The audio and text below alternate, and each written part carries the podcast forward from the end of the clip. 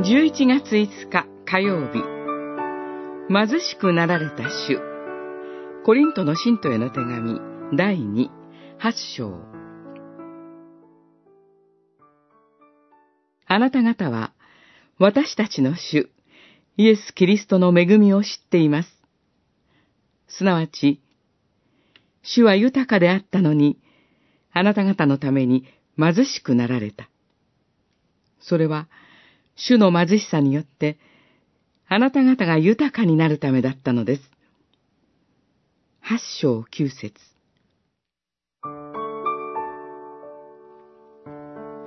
献金、奉仕、慈善といった愛の技は、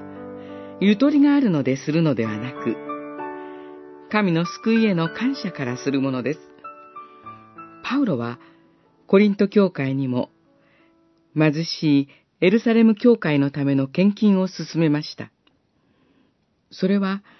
救い主の貧しさに預かることなのです。神の救いは何よりも愛の原理、恵みの原理によります。私たち罪人をあがない出すために、主ご自身、清い神の御子であられたのに、人となって私たちの罪を負い、十字架の死に至るまで、ご自分の命を捧げ尽くしてくださいました。主は豊かであられたのに、私たちのために貧しくなられたのです。健康、お金、能力といった私たちが地上で神からいただいている恵みの賜物を本当に神に感謝するのは、神の救いに預かることによります。神からの一方的な憐れみと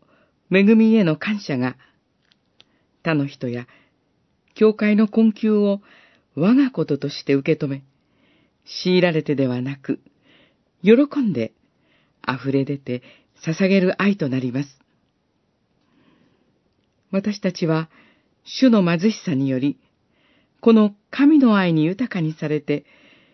キリストの救いの恵みにますます感謝するのです。